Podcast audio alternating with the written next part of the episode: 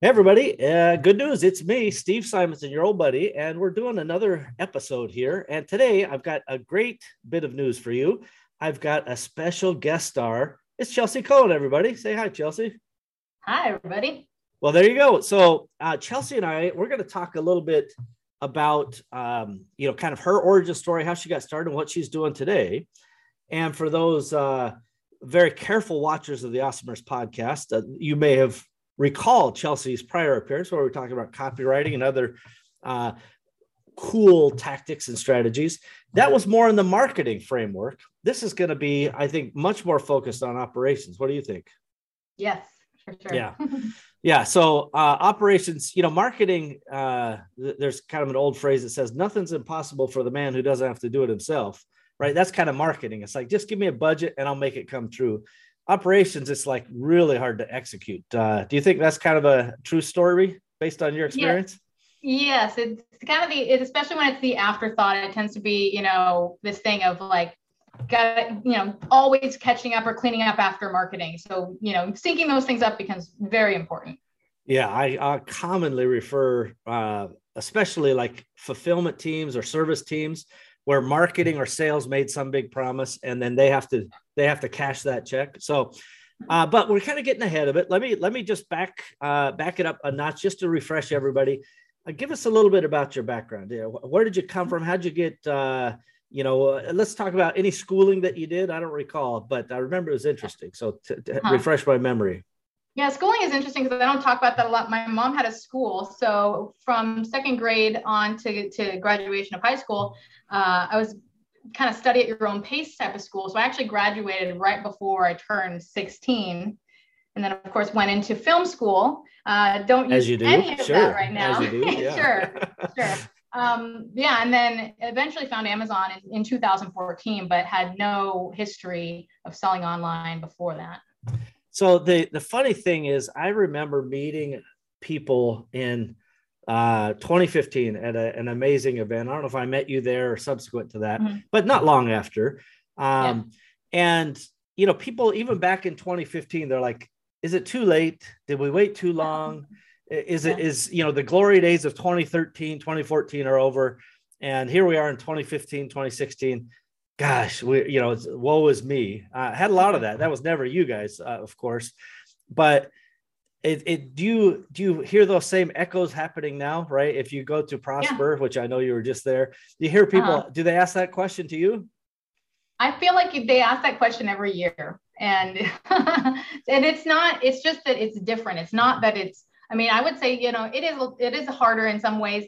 Uh, you have to be smarter and there's definitely there was a, a huge wave and a huge rush of get rich quick thinking. And now it's oh this is an actual serious business. Some people call it passive income. I don't think that you could ever call amazon a passive income unless you actually built a huge team and you had a lot of people behind that. Oh lord. And let me just tell you it don't get passive at that level. It gets uh, active management. Even for mm-hmm. people like me that have managers I'm still doing stuff. I, am I'm, I'm literally doing interviews later today uh, for final candidates for new executives and so forth. So it doesn't mm-hmm. matter what you do; it's certainly not passive. I agree with you. So a- as you got into Amazon, uh, now it, correct me if I'm wrong, but were you doing this business with your husband? Uh, yes. Yep, that's right. So the Amazon business, you guys started out, and it was probably a pretty daunting feeling, wasn't it? Um, yeah, I mean, it was probably more daunting to think that I would have to work for someone else the rest of my life. But uh, yeah, we stepped in, and I guess I, I had a lot of faith in what we had discovered. We actually we bought a course, and we bought a course after the they had you know these periods of of open versus close, and the window had closed, and so we ended up buying a course that someone was about to refund. We were allowed to buy that course, and so I basically PayPal'd someone I never met $3,000. Didn't really understand private label. All I knew was that I had a friend selling on Amazon, making 60,000 a month. So got into the course and then found out what private label was. And I was like, yes, this is this is very, very smart. And so it was kind of from there took off. But of course, you know, never run a business before uh, in any real way. And once the money started coming in, and then of course you stock out and you have to figure out basically the entire process of running a business. It's not just uh, put up a, a product and then collect the money. Yeah, that's that's certainly true. Um, I, I think that is so. When you said, uh, you know, you're like the prospect may have been daunting, but the idea of working for somebody else was way worse. That is spoken yeah. like a true entrepreneur, and you can always tell a true entrepreneur because the, the other code word for entrepreneur is unemployable. Right? We we are yes. absolutely unemployable. Uh-huh. Not only do we not want to work for anybody else? They wouldn't want us working for them. We would mm. never want to do what they say. We would always come up with some newer, faster, cooler idea. And they would be like, yeah. just shut up and d- type in the data. And we'd be like, this doesn't work. Does that feel right yeah. to you? It, yep, exactly. Yeah. So now, did you ever have kind of a proper job as you came out of school? Um, I did. I feel like I, well, I mean, I worked with my mom uh, at her school. So I did some teaching of kindergarten through second grade and then third through fifth grade. And that was really fun. And then the only other, I had a job working in accounting and um, I was, I'm not accountant, don't have that experience, that uh, training, but bookkeeping, essentially I was an account manager manage the certain clients their, their money. And that was extremely stressful especially when you have clients who aren't very good with money and don't like to take responsibility. So i had that kind of numbers background. I like spreadsheets. I like all that um, but did not like working for someone else. Yeah that stress of having to be responsible for other people's decisions. So yeah. as you got into your business um, and i remember i think i'm I probably met you and your husband Ari at uh, in Hawaii, as I yes. recall. Uh-huh. Uh, yep. We were at a at a mastermind event put on there by the Old Amazing, mm-hmm. and and it was quite a nice event. I thought uh, yeah. I really enjoyed it, and so we had a good time there. Um, did, did you end up do you still have that business or did you sell that business what what happened to that yes yeah we still have we still have the business i have a my copywriting agency and um, I guess I was born with those, so I decided to do, you oh, know. Perfect. All right, just yeah. do another thing. Yeah. So yeah. as as that evolved, so you had mm-hmm. your product business, then you opened up the copywriting agency, mm-hmm. and that yep. apparently is still ongoing. Yes. Yes. Yep. yep. Also, entrepreneur uh, hashtag we always work we never sleep yeah that's true yeah that is uh, well when you do something you love it's not hard to find the energy Is that do you uh-huh. find that to be your case Yes, especially in, uh, I really like the collaborative processes as well. So getting into being involved in the community helps helps with that, you know, scratch that itch for me. Yeah, for sure. Um, so the, the next thing I want to ask you is just about the idea of uh, SoStocked. Where did you come up with this idea? So you, are already doing two things. This is not like yeah. you don't have things to do. Um, and although I can imagine, probably have heard some of the story before, I'd love to recount. You know, uh, mm-hmm. where did the beginnings of that idea come from? Mm-hmm. Sure. Um, first and foremost, came from the concept of death by paper cuts. I'm not sure if you've heard that phrase, this whole idea of all these little tiny things that eat away your profit margin. yeah, we so, in the old days we call it death by a thousand cuts, but yeah, it's the yes, same kind of yeah, idea. Exactly. Yeah. So that was uh, looking at you know the the year end profit and loss and going. I feel like we should have made more money, and I feel like we should have kept more money how can I get a handle on this and which pieces of this can I control? I can't control what my competitors do or what Amazon decides to do with their fee structure, but I can control not running out of stock. And I think I'd run out of stock um, a total of five or six weeks in that last year and looking at what that cost. And then all of the air shipments that we had done because we almost ran out of stock. And so not having a handle on inventory, dove into we got to get this done. I got to figure this out. And then it became a full time job buried in spreadsheets. So that that's the death by a thousand spreadsheets. Yeah, that I've had that story too, where it's it's like you're drowning in spreadsheets. You're neck deep in spreadsheets. Mm-hmm. I often would forget what spreadsheet to look at when I would use spreadsheets. Uh-huh. Yeah. yeah. Yeah. That's uh so basically what you're saying, and this is not uncommon in the entrepreneurial world, you experience a pain point and you're mm-hmm. like, I don't want this pain anymore. Mm-hmm. And did you just say, oh, well, I should just do it myself, or did you actually look for existing solutions?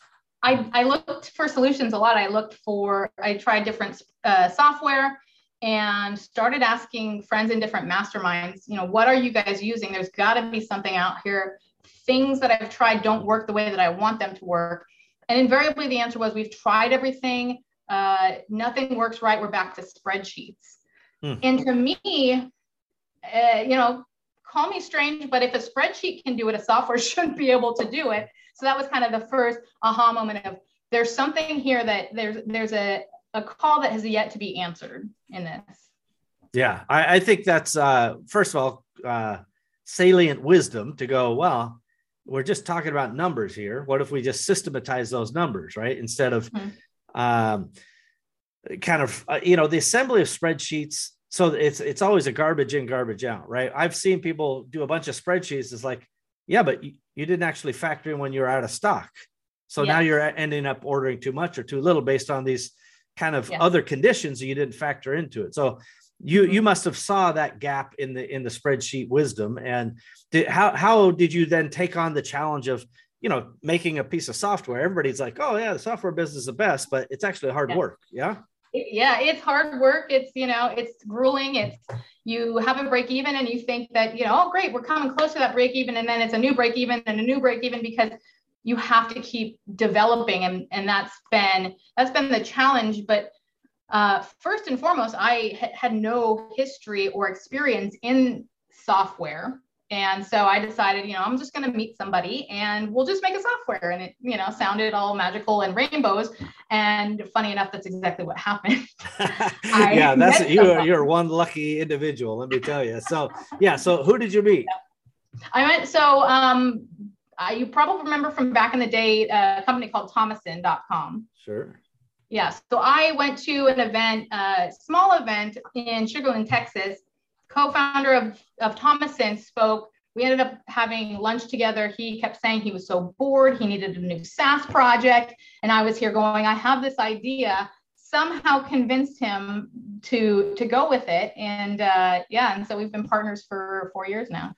That's uh, it's a really great example of taking the concept and mm-hmm. then kind of overcoming the the gap in the system right so i always tell people and, and any awesomers listening here, you guys have heard me rail on about strengths based leadership and, and lead with strengths and focus on strengths.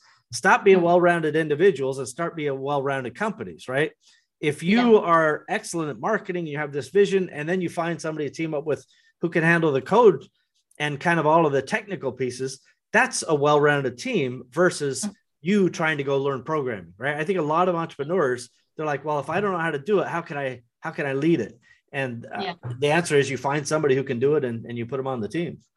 Mm-hmm. Yes, 100%. And, and my other partner in who was the partner for uh, uh, Dan's partner, I basically walked into a complete system because he's brilliant in terms of the marketing, SEO, building all of that. And so I just get to have ideas, get them to develop them, and then talk to the community about them. So it's it's ideal. We're all very good at the lanes that we kind of drive in. Gotcha. So there's three partners, and you guys have split it up. By the way, this is a lesson to those awesomers out there. Uh, I was just in the UK uh, uh, last week, and people are like, "Well, what, what's your opinion about having partnerships?" I'm like, "I, you know, I have no opinion. I've had amazing partnerships that have gone on to to last decades and be extraordinarily rewarding, and I've had partnerships that are a total nightmare." And you want to burn the forest down around you, right? Yeah. So, but that has nothing to do with the word partnerships. That has to do everything with the people. And one of the keys, in my opinion, is to set up those clear boundaries, right? Each of you have your responsibilities. Is that what you guys chose to do? Yes, and it yeah, it came very naturally just because we all recognized recognized our strengths, and so that was kind of how it came about. But um, 100%, you can't try to do everything and you can't try to each wear part of of a hat where one person should be doing one specific thing and one person should be doing another specific thing and you know where those lines are drawn. Otherwise i feel like there's going to be conflict. Without a doubt. In fact i, I generally would tell people uh, in partnership settings or even management settings it's like if you have a if you have a really important opinion or reason why you think something should be done differently voice it but yeah. in the the old Bezos Amazon way, disagree and commit, right? Whoever's responsible for that particular um, segment of the business, right? That mm-hmm. function, whether it's marketing or operations or you know IT, let them bear the responsibility, voice your opinion, and then even if you disagree, just commit and let's move on. Have you guys ever yeah. had any disagreements? Because this is uh yeah. this is what I need to know. Yeah, it's like on People uh, Magazine now. Um, in terms of disagreement, I mean, we've gotten along pretty well. I would say the biggest disagreement, actually, yes, the biggest disagreement, it was actually uh, six months after launching. We launched very slowly. We had 25 people come in and they gave us a lot of feedback. And uh, we had this customized forecast, but it was still very algorithmic based. And there were pieces I, I, I talked to people, I, I onboarded everyone for the first year and a half. We still do uh, one-on-one onboarding with our team, but for the first year and a half, I onboarded everyone. We got really great feedback that way. Uh, but I had to explain things. You know, why why are the numbers like this? And I had to be able to tell them why. And so I would go, I went back to my developer um, and I said, I need you to tell me how it works so I can tell them. And we get, went back and forth, and I kept getting no answer. You know, no answer, kind of delaying, trying to even give me an answer. And I finally got him so aggravated that he said, I can't tell you, Chelsea, it's too complicated. And at that point, I was like, nope, rip it up. We got to get rid of this. So that was like the biggest argument was the forecast that we had built in the first six months actually had to be ripped out and rebuilt from scratch. And it was one of those things where if we had launched it to more than 25 people, we probably would have been dead in the water to begin with. But because we launched it slow and got that feedback, we basically reached out and said, send me your spreadsheets. what you know your spreadsheets are working they just are labor intensive please send me your spreadsheets what works what doesn't work and we built it from the ground up but that was probably the biggest blow up was just this realization that we were headed in a, a, a, the wrong direction and it was going to end bad if we didn't change something quickly yeah well i think that's a really good lesson for everybody out there first of all it's like uh, entrepreneurs hate black boxes right so mm-hmm. the the idea that we have we're putting something into the black box and we don't know how it comes out the other side is mm-hmm. not something that settles people down. It only increases anxiety. So I'm glad you glad you guys sorted that out and that you stuck to your guts, uh, which was no, we have to be able to understand it. In fact, mm-hmm. it should make sense, right? It, it yeah. shouldn't be so complicated or so difficult to to wrap your head around that that you can't make sense out of it. Mm-hmm. Uh, doesn't mean everybody will understand it to the level you do, but right. uh, at least you do, and and your team does. So, and by the way, anybody in the software world, the first time you hear the word rewrite, oh, it's a terrible time. It's a terrible day. I, I hate the word rewrite. and so my teams have a bunch of different ways of saying rewrite. Hmm. Uh, they never use that term anymore, but they it always happens. yeah. Refactoring. Like, that's my yeah. the, the, worst word in the business. yeah, it's just all, all of these things that that are inevitable. So you when you say you launched, uh, you, mm-hmm. First of all, you said you started around four years ago. So tell me about the first six months. What happened during that time? Uh, I would say the first 18 months we were building the product. We thought it was going to be six months. It kept dragging out and dragging out. And it was very complex. And finally, it was um, probably not 18 months, but 14, 15 months until we actually went and launched. So we were pouring money in, pouring money in, and we are all boot, bootstrapped 100%. So my partners are, and I are putting all this money in. And finally, we launched. And the first six months of the actual launch was getting the 25 people in and getting that feedback to find out that we needed to blow the whole thing up. good times. You know, nothing yeah. feels as good as throwing money down a wood chipper and then going, oh, by the way, all that work we did, it's not gonna, it doesn't work. Yeah, we got to redo yeah. it. By the way, yeah. I've had that so many times. Uh, since Misery Loves Company, one of these times I'll be happy to tell you all the different ways we've screwed that up. But this is the this is actually how you learn, right? This is the iteration yeah. process that is any any business, but particularly software, where continuous improvement. A software never is finished, which you already alluded to earlier. Yeah which mm-hmm. is also that's almost as devastating as rewrite to me right it's like okay so we're now we're done now now we just we can mm-hmm. take all that money and start paying back all the investment they're like no no we got more to do. There's always more to do. Do you have you yeah. had that realization? Oh yeah.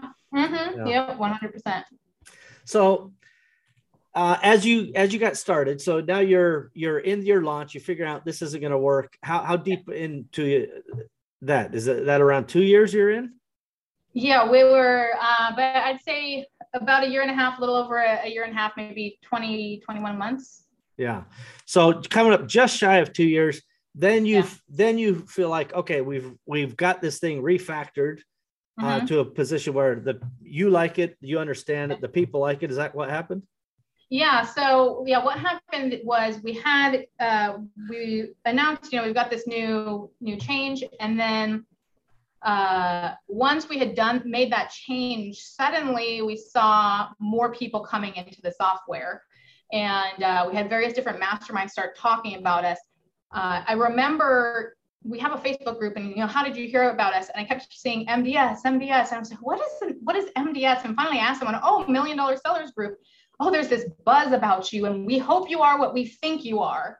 And then, um, you know, we've got eight people, and they're going to test you out, and we're going to see what you are. And then just a flood of them started coming in, and we realized that we had really hit on something that was workable, which was you can understand the numbers um, you can see everything that goes into the, those formulas. We would show the calculations. And then the secret sauce is generally, it's not just the past data, it's the future planning. And a lot of these tools were missing future planning. So being able to put your marketing plans uh, into your inventory plans really was a game changer because if you can't do that, then the data is actually false. Yeah, well, this is what I think. Um, let's just say less experienced sellers don't understand mm-hmm. that uh, inventory sell through volume is something that you actually are supposed to forecast and plan ahead, right? We everybody uses the term forecast or you know inventory plan to think, well, a computer is just going to tell me what's going to happen in the future, like somehow you invented a crystal ball. So right. I, I should ask the question: Did you invent a crystal ball? no, we didn't. And, and, and that's one of the things that we say. People say, well, how accurate is your forecast? And I say, you know, it's as accurate as the data that you put into it. Obviously, we have past data and we have the ability to uh, clean up that data so that you get true velocity. We talk about daily adjusted velocity, adjusted for stockouts and sales spikes, and stockouts the proper way because a lot of times, you know, if you when you're when you stock out, it's not just you know you have a, a great sales day and then you have zero and then you have great sales day. You have that that that uh, valley and then you have maybe Amazon finds you know one unit. A lot of these systems we're counting that one sale during a stock out as a full sales day. And if you're looking at 30 day average and you've got, you know, five of those days, your your numbers are wrong. So that was kind of first and foremost, get the data correct, but then it, it's as accurate as you put your planning into it. What are you, do you have any lightning deals? Do you have any campaigns that you're running and that type of thing? Well, this is really where kind of marketing and operations uh, tie up. You know, for those who who are keeping score at home, if you're planning on participating, for example, in Prime Day, you should probably think about that on the inventory side. And you actually have to make guesses as to what that might be. Mm-hmm. And you have to put that into your planning. And it sounds like your tool has that kind of future. So you've got all the past that which gives you some data probably to, to key off of. And then wow. you're you're mapping in how, how far in the future do you tend to, to look at it? we look at a year into the future yeah so that's i, I think that's very good and and also you know for all the entrepreneurs who just wish that you know they could just talk to their computer and go how much inventory to order uh, that's wishful thinking you know what maybe when elon comes out with the humanoid bots and ai and this and that but we're not there yet there is no crystal ball you have to understand past as you talked about using the term adjusted what yeah. what anomalies existed whether it's waiting for containers to unload at a port that you expected to be there and that caused a you know some sort of delay in the system that was unanticipated or mm-hmm. Future potential delays right now Shanghai is you know locked up tighter than you know a, mm-hmm. a can of sardines over there um, mm-hmm. and you can't anticipate all that but you you must kind of document it and try to see what the impact is uh, is mm-hmm. do you agree with that general comment yes yeah the the stock outside of things but also um, overstock in in the sense of sometimes things happen that you don't expect. Uh, you get your product gets mentioned on a morning news show during the holiday season. You have this huge sales spike, and then you look at uh, what did I do last year, and you have this forty thousand dollar you know sale on one of your products. If you factor that in, you might over order for the next year. So it, it works kind of both ways. For sure, it does. Um, I, I, remember a time where we had uh, cornerhardware.com and mm-hmm. this was actually in the just past uh, 9-11 uh, back in 2001 and we had american flags and they mentioned it on cnn on the live news right mm-hmm. and they're like hey this is the only place we can find american flags and in four minutes we were no longer had american flags wow. but if we planned our inventory around that singular event and and there's a many mm-hmm. others that i could give you weird examples like that then you're actually you're going to be in an overstock situation mm-hmm. and you end up burning cash for no no real repeatable reason. And th- this right. is why that planning uh, how many how many entrepreneurs do you think before they started using your software planned ahead uh, uh, you know in this i would say more sophisticated way?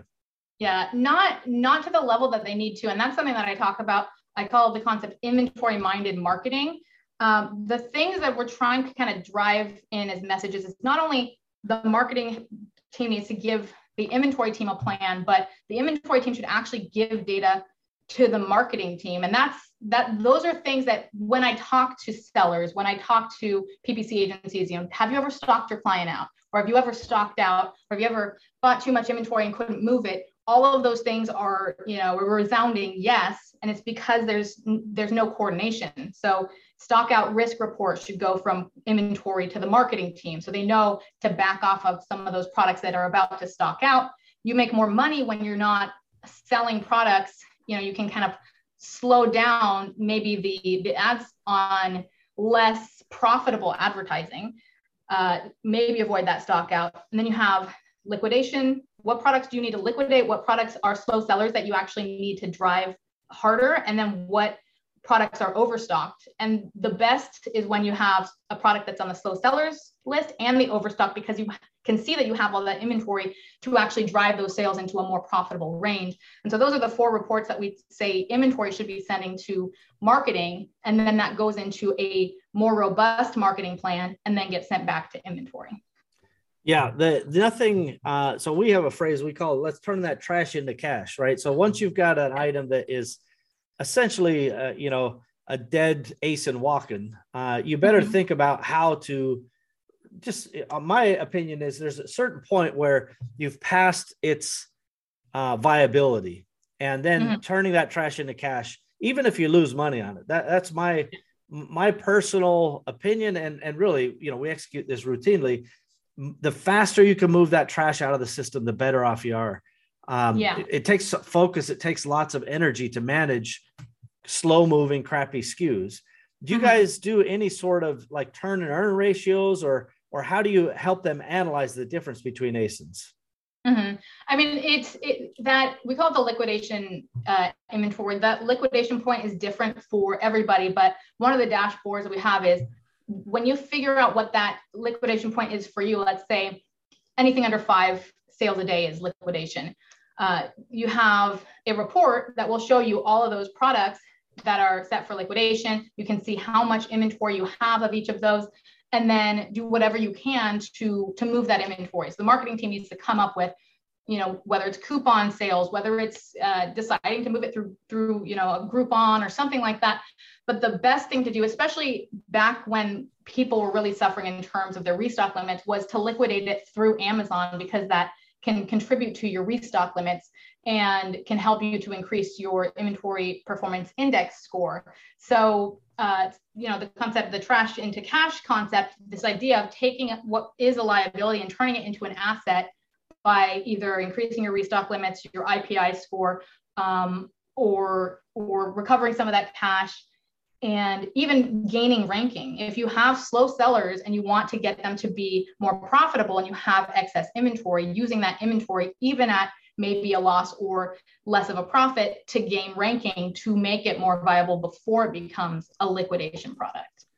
Yeah, so that that would be kind of like uh, almost like a relaunch, right? Mm-hmm. So, it, you know, do you have general wisdom since you come from not just the the the stocking side of the equation operations you also come from the marketing you know is it possible for people to relaunch an item uh, these days and and to to get some slow mover into a faster mover I mean, it it does depend. It's definitely a lot harder. There's uh, I think Casey Gauss referred to it as the death spiral. Uh, sometimes Amazon gets you into a position where the they start to, I guess, expedite the die out of this product. So it depends on whether that has been initiated or not. But the you know first and foremost is kind of just basics where are you you know are you ranking in the the proper you know are you ranking correctly and if you're not if you have a specific keyword that is a bit less competitive that you can get up to the top of page one you can at least try and that would be the first thing is target a specific keyword try to move it up the ranking um, and you know obviously this is assuming that your conversions are uh, are good uh, really kind of doing that basic assessment of where where are you in terms of the ranking and what keywords do you want to target and then use that excess inventory to push that.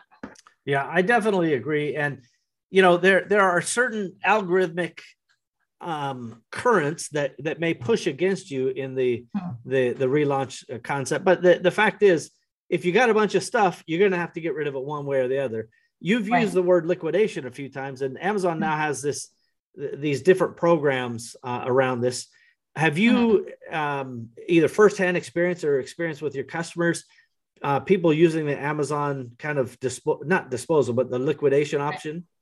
Yeah, I mean, um, we've personally used it. It's you know, it's not a big. I mean, it, it's convenient. There are other there are other ways of moving some of that inventory. Um, new services coming out, but if you can liquidate it on your own, I think that you are in a better condition because you're going to pay a fee to move that inventory, and then they're going to pay back, uh, you know, pennies on the dollar once it sells. So it's kind of it's not exactly a wash, but it's close to a wash. So if you can move that inventory, recover some of that cash by uh, liquidating it, liquidating it yourself, you'll probably you know make more money. In, yeah, that's uh, for sure. I agree with you entirely. Uh, I, I, think people are reticent. In fact, I think they get this in their mind. I would love to have you check my math on this. They mm-hmm. get this idea that says, well, all I need to do is get the amount I paid for the product back, and and then I feel comfortable. But this is like uh, buying a stock that goes down, and then waiting for it to just get back to break even yeah. before you sell, right? And this is a. It, it may sound emotionally sound, you know, reasonable, but uh-huh. it's terrible logic in my opinion. Sometimes you yeah. got to cut your loss. Am I right or wrong yeah. here? Yeah, when you do the math, um, first of all, every single month that goes by, it's costing you more and more because you're doing the monthly storage fees. So the profit is decreasing every time. It's not staying stagnant. Uh, that's first and foremost. And the second piece of that is how how confident are you then in turning that money back into cash. So if you can recover some of that cash sooner, you can then spin that into a more successful product and not looking at the uh, the opportunity cost, the lost the lost opportunity cost. I think it's very short sighted. So it's really can you turn you know every dollar that you have, how many more dollars can you make with that dollar if you were to get it back faster? Yeah, I, I totally agree. You know, I, I would definitely say that we get you know first of all, uh, let's not kid ourselves. Uh, inventory is the largest singular expense that we we pay on our our, our businesses. Uh, do you? Yeah. Am I, I right about that? Yeah. So yeah. So right off the bat, we we not only have an emotional investment, we have a financial investment that is hard to walk away from. But yeah. sometimes, if you've made an error for whatever reason, that product is not selling. You got to find a way to hit the eject button as fast as you can, yeah. and remove remove it not just from the inventory and the costs that are associated there, which I think you wisely point out, but your mind, your mind space, right? Uh-huh. All of the things having to deal with problems take you away from dealing with the, the new, cooler, better products. Yeah. Yes. Yeah. Hundred percent. And that's, that's one of my goals eventually in terms of where we're going is helping to allow for those numbers to be played out. You know, we're looking at cash flow projections, profit projections, uh, building those into the tool to be able to show people you know if you can quantify you know dollars into more dollars if i say okay every dollar i can make three dollars um, then you can start to take the emotion out of it when the num when you can actually look at the numbers. So if we can get to the point where we're able to run those numbers uh, in i call it cash flow modeling or, or profit modeling if you can look at those numbers you know it's hard to deny that. And i think that helps to take the emotion away because it actually becomes more of a gut punch to keep that than to to get rid of it. Well i think that's really smart. And i i have uh, implored um, entrepreneurs and awesomers for many many years basically to say these are not your children. If you have an asin that sucks murder that thing immediately and yeah. move on with your life right? And even mm-hmm. if you have to take a loss the faster you do it the better off mm-hmm. you'll be. And by the way, yeah. I don't like that was a hard lesson for me to learn too. You know, to, mm-hmm. to be able to just start watching stuff sell below cost. Eh, but once I understood, oh, I've got to get this out of the warehouses. I've got to get this out of the system. Every yeah. second that anybody in the organization spends on this particular SKU mm-hmm. is is a wasted investment at this point. And I, I hope yeah. people pay attention to that. Let, let's ask you this, uh, Chelsea. What mm-hmm. other things would you give uh, advice to to sellers out there? You know you've seen a lot um, do you see you know some sort of common mistake they they make that you may be able to help them with? Yeah um it one of the big reasons because people say you know i get here a lot oh I was, i've stocked out and i always like to ask well why? What was the scenario behind stocking out? And the majority of time it's them putting all their eggs in one basket I put everything on a boat and the boat didn't check in on time. I, you know, gave Amazon, you know, a full truckload and they didn't check it in. It's just sitting there somewhere. And the problem lies in that you gave everything to somebody. Don't put all your eggs in one basket. You know, don't give someone all your own stuff. And creating more flexibility in the logistics process and across your supply chain is extremely important. If you've got a container full, well, you should have ordered a container plus a couple of months and have your supplier hold that for you just in case you need to airship something over and you don't take on those extra costs, but you have them as a backup. Uh, the term just in case inventory has become a lot more popular because we it's very the supply chain is very unpredictable. So having those little you know just in case inventory at your supplier uh, extra inventory at your 3pl and then having a way to fulfill your inventory if amazon doesn't check your stuff in which is fbm or you know fulfillment by merchant. Yep. Well i think that's uh, obviously very good uh, advice. You know everybody uh, listen um, I, I, want you guys to understand something. This is my own particular opinion. We'll have Chelsea weigh here in a minute, but everybody just thinks that you know at some point in the near future we're going to just kind of go back to the old ways, and it's just going to get easier and it's going to get better. But I'm telling you, globalization is is in its last waning moments. Right there, there's a a reckoning coming for all of us who took for granted that like oh, I sent a photo and I point, click, sent some money, and magic showed up in a box. Uh, actually, I never saw it. It just went directly to Amazon. It's hands off. Like that's gone, right? You're going to have to get your hands dirty. You're going to have to become a supply chain expert. Know every touch point in the system. See if you can re-engineer it in some way that makes it better for you, whether mm-hmm. that's you know near shoring or reshoring as they, they call it, or at least coming up with alternative inventory strategies, like Chelsea pointed out. Why not have reserve inventory back at the factory? Or if you really do it well, you you know you can have some of that backup stock here in a 3PL or your own warehouse or what have you. So, what, what do you think about the uh, globalization? Is this is it going to calm down? Is it going to get better, or uh, what do you see happening? Um, yeah, I for sure see that it's. I mean, we've thought that it was a tempor- temporary situation, and people have to really come to grips that it's not. They're Profit margins have shrunk because of the cost of containers. Profit margins have shrunk because a lot of people who went direct to Amazon are no longer able to do that.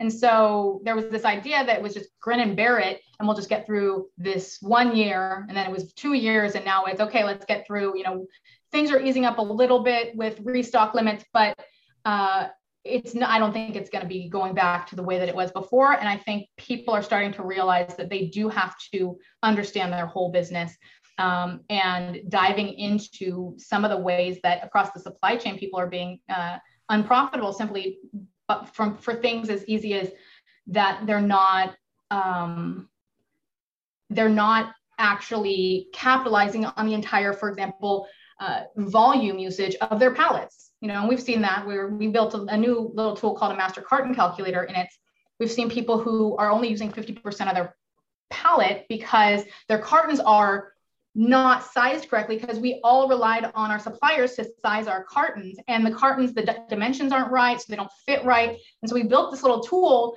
based on the fact that i started seeing that in my own business. I was like wait a minute. The only way to figure out how to really do this is to look at your unit dimensions and the pallet dimensions and actually work backwards to be able to reduce the total number of cartons the total number of pallets because every step along the way, the 3PL is charging us, you know, pallet labeling fees, pallet handling fees, you know, palletizations, pallet storage, all of those fees. So if you can get more into less space, you end up saving more money. And that's just one of the pieces I feel like there's, you know, the tip of the iceberg in terms of how much money people are leaving on the table. Oh, it's a great example. Uh, you know, the idea of volumization is something that doesn't come natural to especially new sellers, right? Where it's like, hey, I just learned I could, you know, put a sticker on this thing or have somebody engrave my logo into it, and now I'm I'm a brand, so I felt pretty good.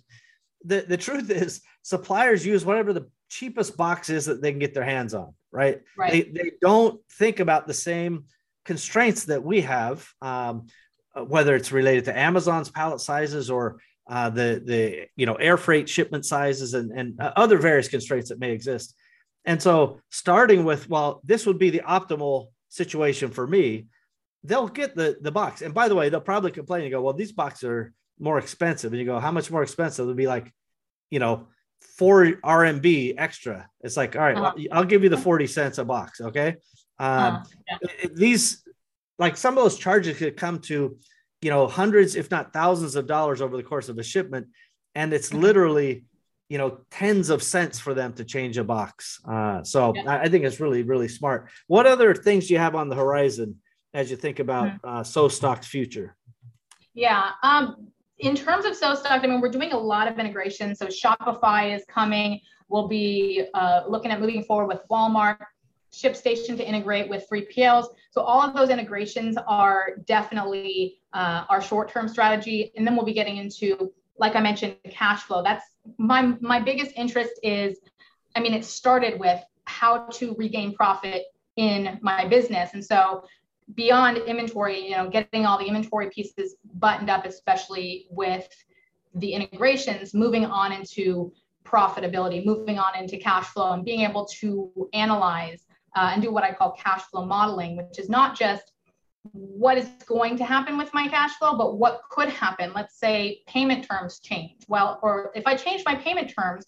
you know, to to to 90, you know, net 90 instead of net 30, then let's see what could happen to my cash flow and my profit. And then maybe use that example to help to show your supplier that doing this will help you to increase your your order size and more product and see how it's beneficial for both parties. And so I feel like that's where business has to head is really getting people into understanding the dynamic economics and the velocity of money uh, that is built into this business that I think is not part of the conversation yet.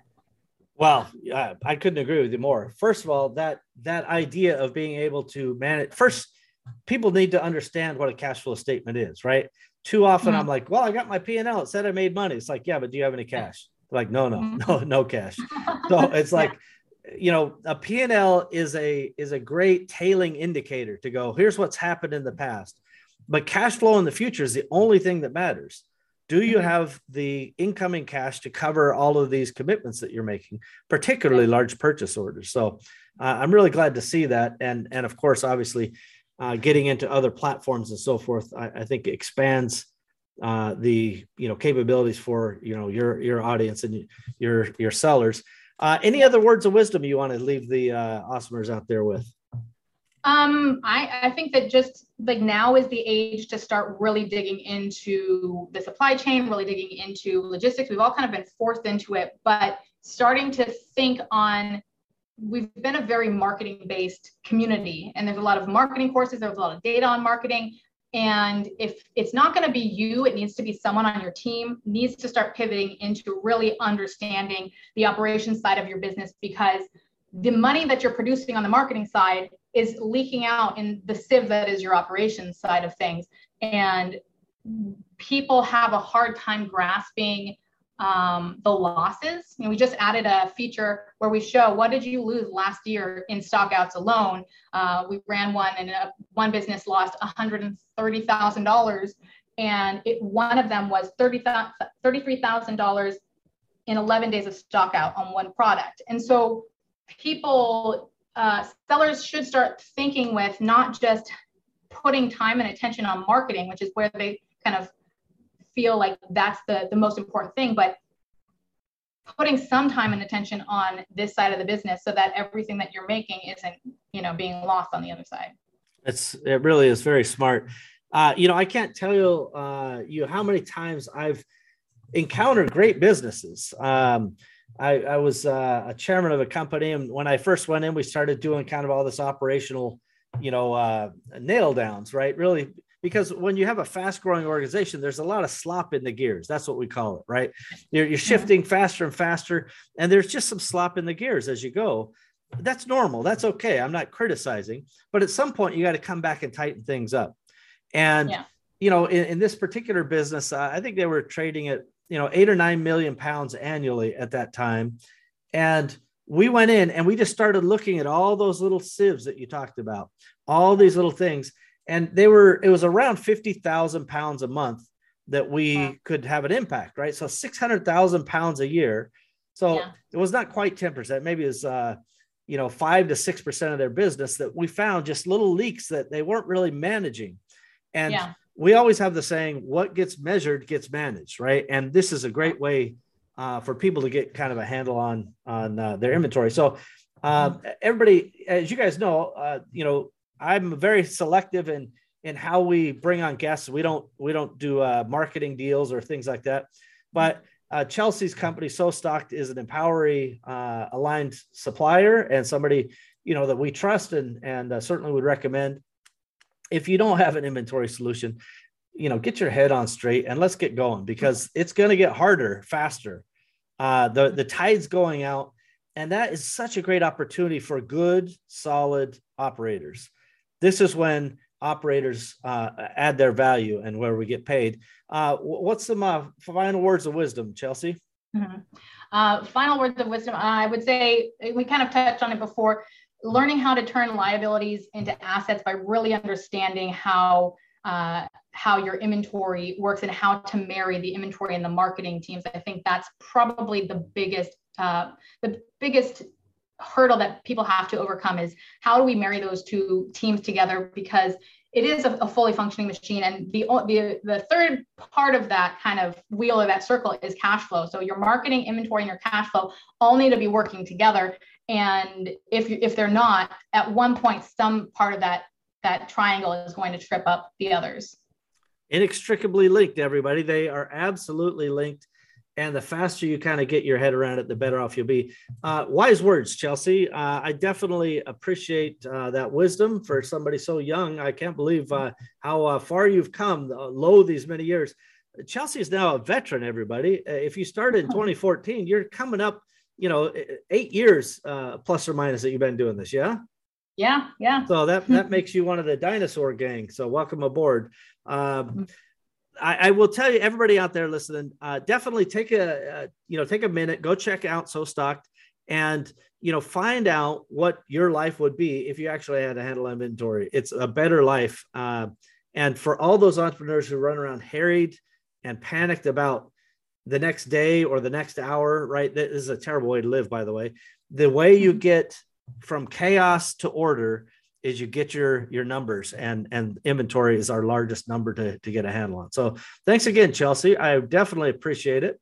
And awesomers you guys can go to awesomers.com slash 255 uh, to find any links or any little details that we may add in. Maybe we'll throw in a surprise screenshot. You never know. The only way you'll know is you got to go to the website. Uh, so that's what you're going to go do awesomers.com slash 255 that's uh, episode 255 everybody. It's in the can now and we'll see you guys later Bye, everybody.